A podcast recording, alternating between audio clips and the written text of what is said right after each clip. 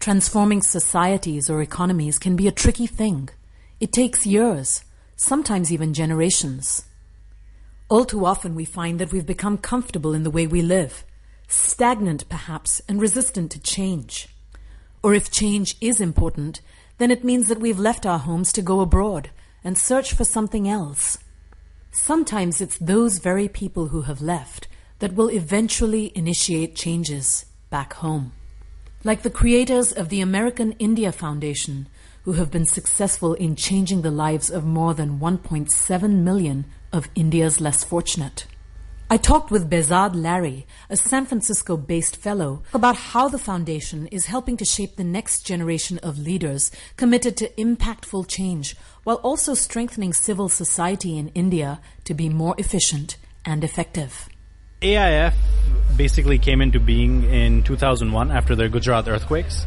And uh, as a response to that, President Clinton approached uh, the Prime Minister of India at that time, Atal Bihari Vajpayee, to ask how he could assist. And so through those conversations, AIF was born. And basically, a lot of uh, the Indian community in the U.S. mobilized to try to provide support to the people who had just gone through the earthquake in Gujarat. And what that basically led to was a lot of young Indian Americans wanting to also volunteer their time in India. And so that gave birth to the AIF Service Corps. Basically, it was modeled sort of as a voluntary um, program, kind of based on the Peace Corps, but much, much shorter. It lasted a few months initially.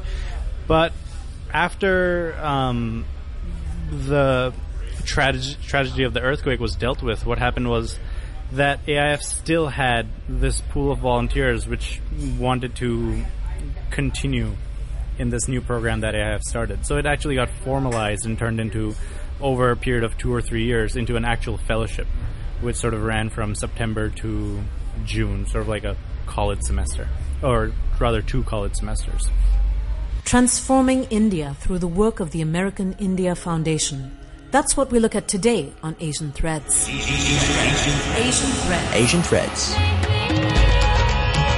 Spinning the tales of Asian communities and cultures, their personal accounts, their history, and their literature. Asian Threads. This program is sponsored by the Wing Foundation.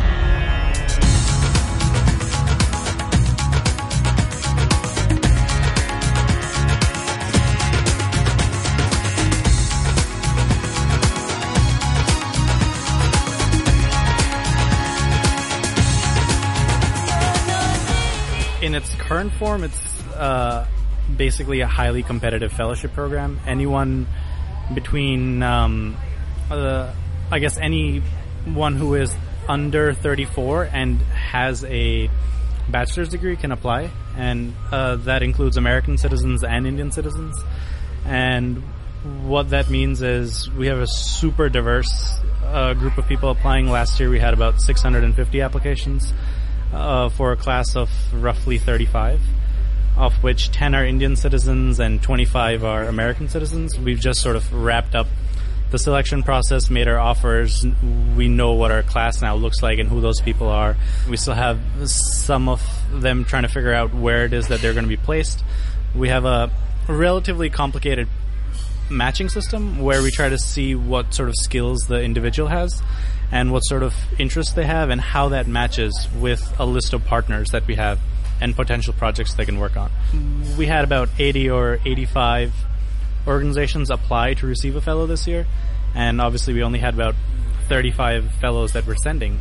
So uh, a lot of fellows who were who had broader skills that can be applied in two or three different organizations or areas sort of have a conversation with uh, the organizations and try to see where they'll be a good fit. You know, what type of an organization they'll be a good fit with, what type of work really calls to them, what type of work they see themselves doing in the future, and how this experience will better prepare them for that. Behzad talked to me about how he used his own fellowship opportunity with the foundation to create a transformation in waste management in India. Water uh, and waste are two big things that are very clearly apparent when you travel to India or China or countries like that, which are still developing and are industrializing rapidly, and where um, a large percentage of people are uh, basically switching from more traditional ways of living to more Western ways of living. So you're uh, you're seeing a much greater increase in the amount of waste produced, and very few, very little infrastructure really to deal with that level of waste. So. Um, I guess just growing up in both India and the U.S., you know, whenever I would attempt to compare my life in either place, one of the things that would be most apparent was um, how differently we deal with waste in both countries. You know, uh, how how just moving back to India, it's much harder to get rid of something and know what will happen to it towards the end of its life. You know, you throw something away, and in the U.S., it's a little easier to predict its life cycle after you dispose of it. I decided I'd move back to India and I'd focus on this because it would basically help me uh, work on something that I cared about, which was the environment, but also work on something that is really a crucial need. And so I eventually discovered both AIF and the Clinton Fellowship. It was actually called Service Corps back then, but uh, I discovered the two of them, and then I discovered a third very crucial ingredient, which was the organization I ended up working with as a fellow called Nidan. And uh, Nidan worked primarily in Patna on a, a variety of different things. It's an, or- an, organization that focuses on livelihoods and on uh, working with uh, community support groups and working on basically uh, bringing the very marginalized together in a way where they can continue doing the work they are, but with uh, the ability to negotiate for better rights and basically a livelihood that is uh, a little more secure and safe. So what they did was start in the early 2000s a cooperative which bunched together waste workers in Patna. Basically, uh, they called them Safai Mitras, friends of cleanliness. And so the uh, these were people who were already employed, or rather self-employed, in dealing with household waste. They, they would basically go around collecting uh, whatever was thrown out door to door and charge each household a small fee for their services and then go and get rid of the trash that collected. But what they did was by uh, forming these small cooperatives, they were able to bid for government contracts where um, you know the municipal corporation of Patna or certain wards within Patna would then award uh, these bids, these tenders, to any organization that basically bid for them as a as a way of uh, sort of streamlining the waste management process, which is uh, required under municipal waste laws for each municipality to do.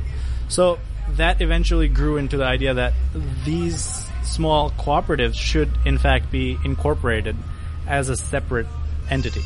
So they started a private limited company, a, a social enterprise called Nidan Swachhdhara Private Limited, NSPL.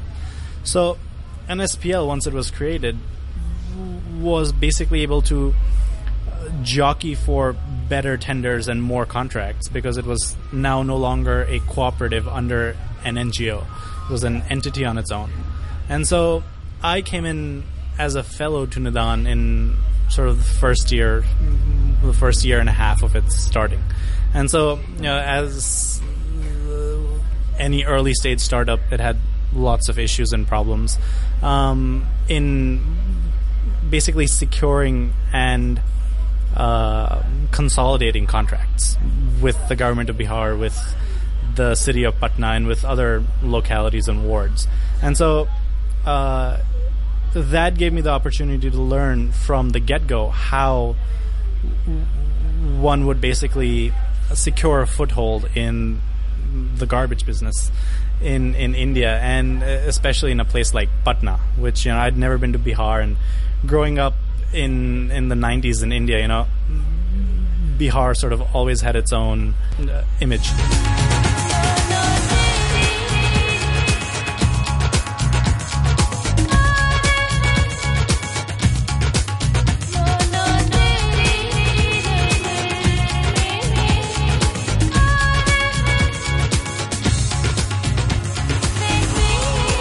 From Madhya Pradesh, it eventually ended up uh, being a very comfortable place to be. I made friends. You know, I learned a lot of Bhojpuri. I got to basically just uh, live like a resident of Patna. You know, it was it was uh, I had no problems adapting and acclimatizing and becoming a Bihari. And so um, through through these ten months, you know, it, it opened my eyes to a completely different perspective.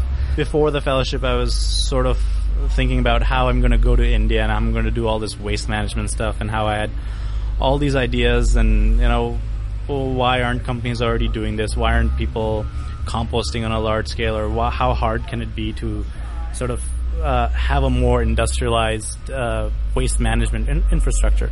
But you know, when you're there and you see the sort of hurdles that cities like Patna have to cross over the next decade to actually get to systems which are heavy in terms of infrastructure and in terms of um, just logistics and moving large amounts of waste. It's actually pretty eye opening because you have you have various stakeholders such as the poorest and the most marginalized who actually pick up the waste and deal with the waste and have been doing so for generations because of uh, the sort of status that a, a lot of people in society sort of confine them to.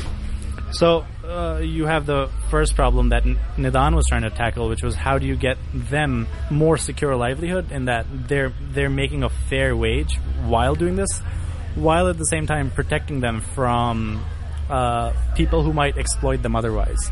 So there's a whole most of the waste pickers, rag pickers, safai mitras in cities like Patna supplement whatever income they're making when collecting from households with all sorts of recyclables and um, basically things that are thrown away that can be then reused. Uh, so any sort of paper items, basically kabar.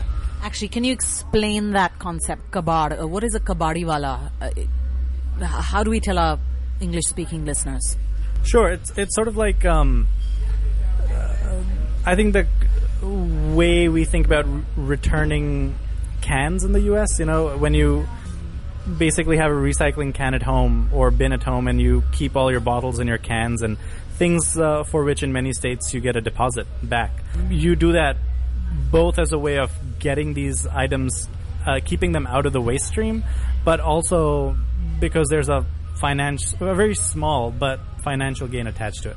And in India, um, the system of these recyclables of kabar, which is basically um, I guess a good translation is maybe junk, usable junk, resellable junk, um, is pretty big because there, in in economies like India, a lot of uh, what is thrown away is actually uh, used or repurposed for something else.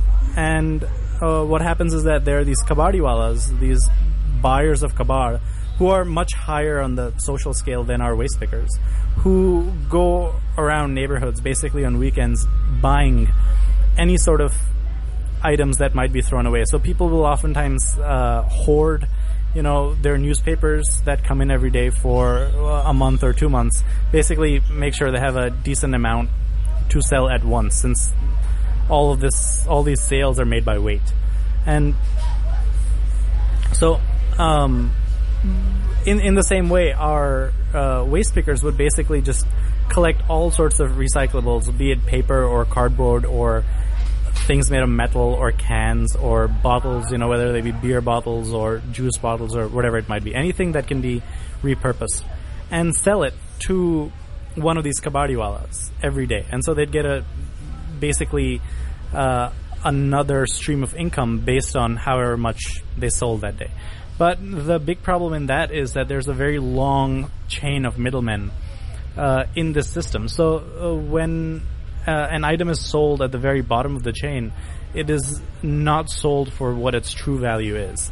So the waste picker is getting uh, roughly a third of what it'll be sold for at the end of that stream by the biggest kabadiwala. So we noticed that there was a five or six step transition to when the item was actually handed over to the end processor.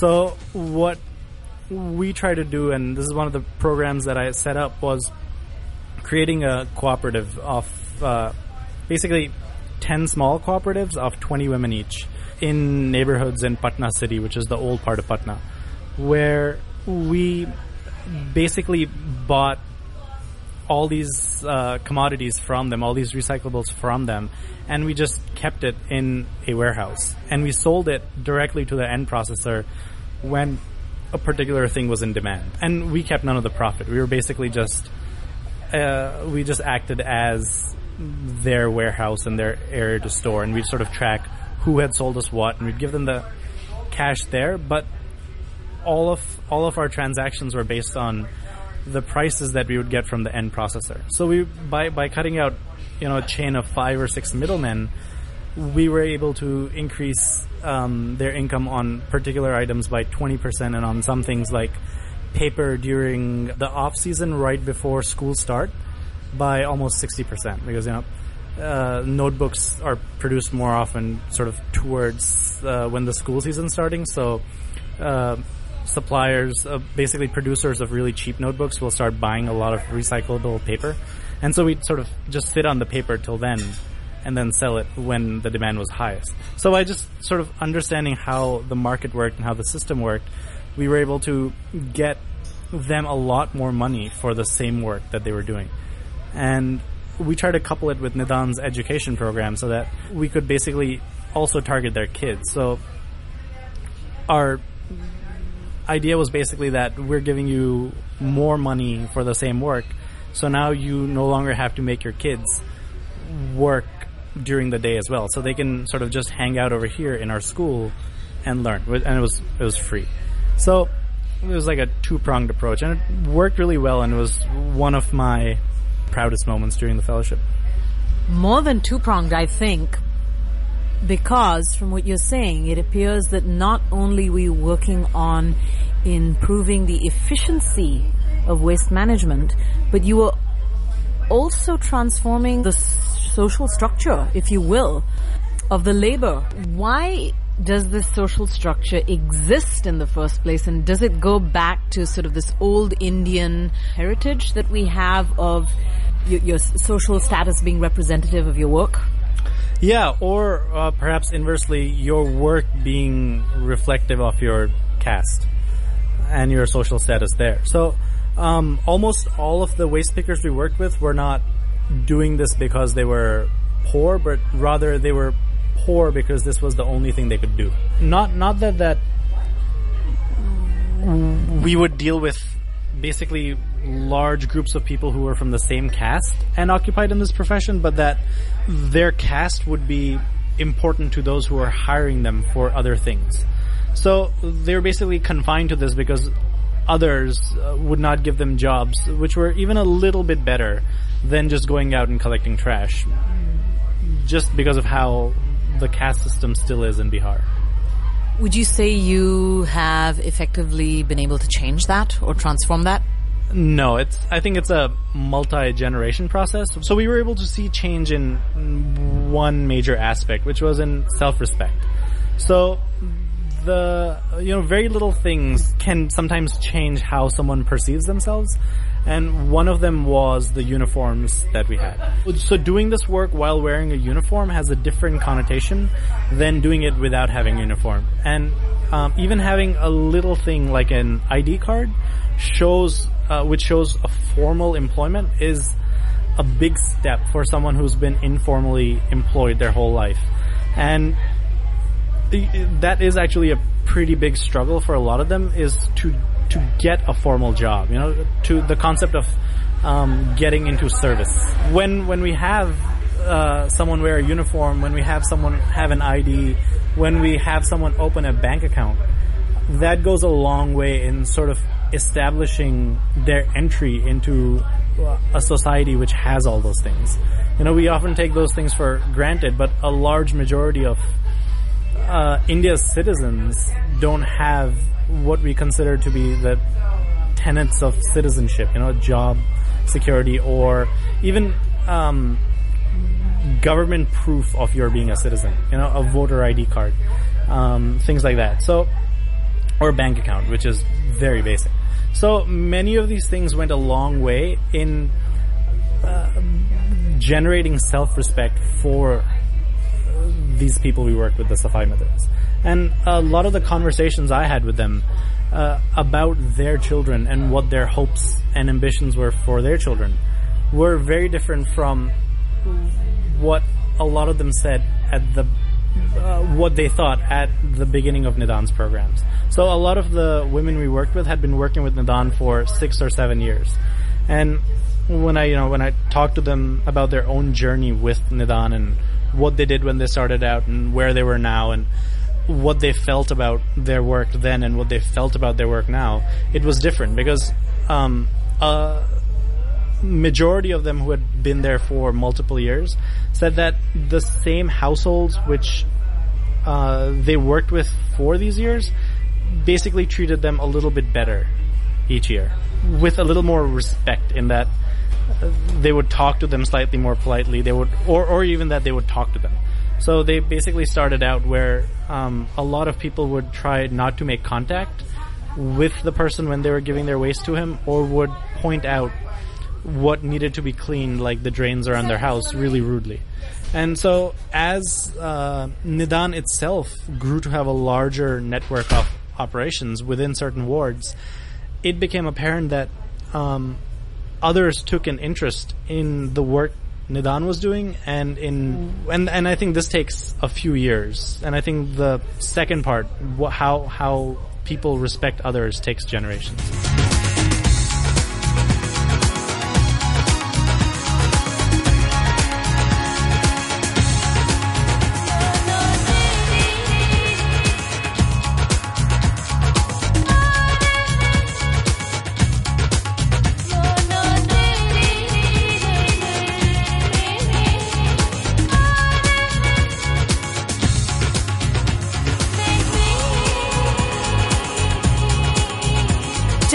Jessica is another AIF fellow also based in California.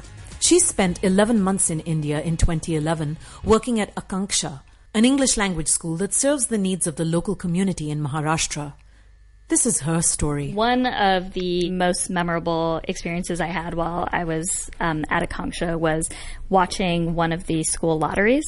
Um, and Akanksha schools sort of run like charter schools in the U.S. Uh, you have to apply to attend, and then they literally pull names out of a hat um, to admit you. And to sort of strike a gender balance, there's a boy's hat and a girl's hat, and there's an equal number pulled from each one.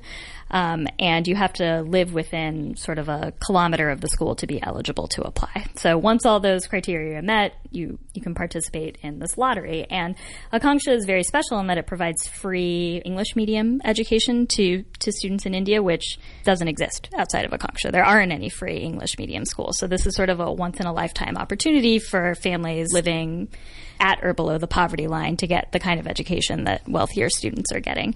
So I um, I had the pleasure of watching one of the lotteries. I, I just sort of sat in the room uh, while it was happening. This was at one of our Bombay schools, uh, was the first one that I saw. And immediately, sort of right at the time the lottery was supposed to start, there was a line out the door of parents sort of waiting to come into the room. It was mostly mothers. Uh, there were some, some fathers, but mostly mothers.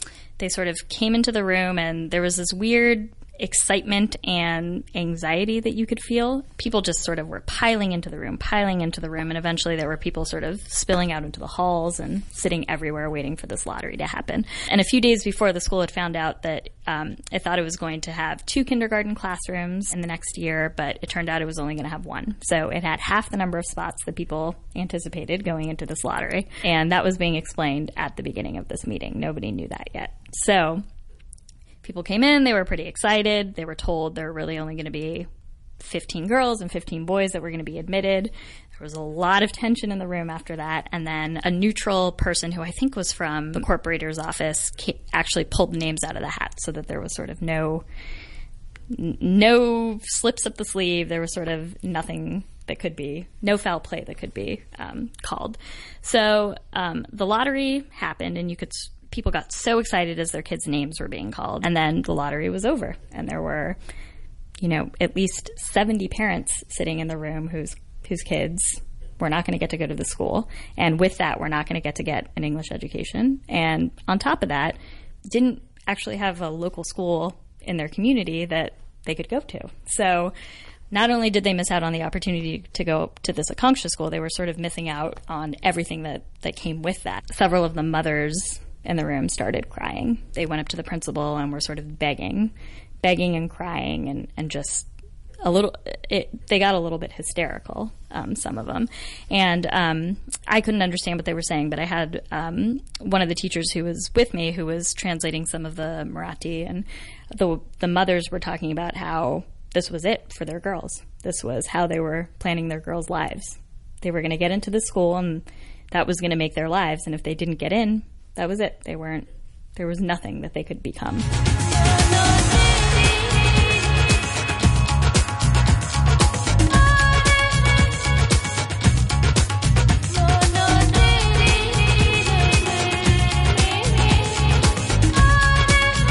watching that for me was really difficult. I actually I went I had plans with my friends that evening that I canceled and I sort of went back to my room and just sort of sat around and was really upset and depressed about the whole thing and it wasn't because sort of knowing about educational opportunity and what that means particularly for girls. I mean, I've known about that most of my life. You know, you hear about that. It's not sort of something surprising, but to actually see firsthand how mothers were reacting to the news was really difficult. For me, educational opportunity is educational opportunity. There are certainly varying degrees of what that means. We're very lucky in the U.S. that everyone's guaranteed a free education and that, you know, we're fighting to make the quality better for everyone, but at least you have access to it. And, and for me, seeing the very, very opposite end of that spectrum, spectrum and, and that other extreme of, you know, my, my daughter's life is now over because she didn't get into this one school, I think provides a lot of perspective. And for me, actually, surprisingly, provides a lot of hope about the American system and sort sort of where we can take it and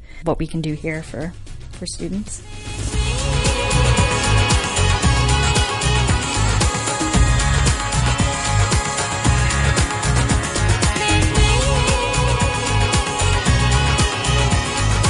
Creating change abroad, whether it's India, China, or any other country, not only meets the needs of what is required on ground, but it actually changes the thoughts, emotions, and even career paths of those people who went there to impact change in the first place. Now that's what I call transformation.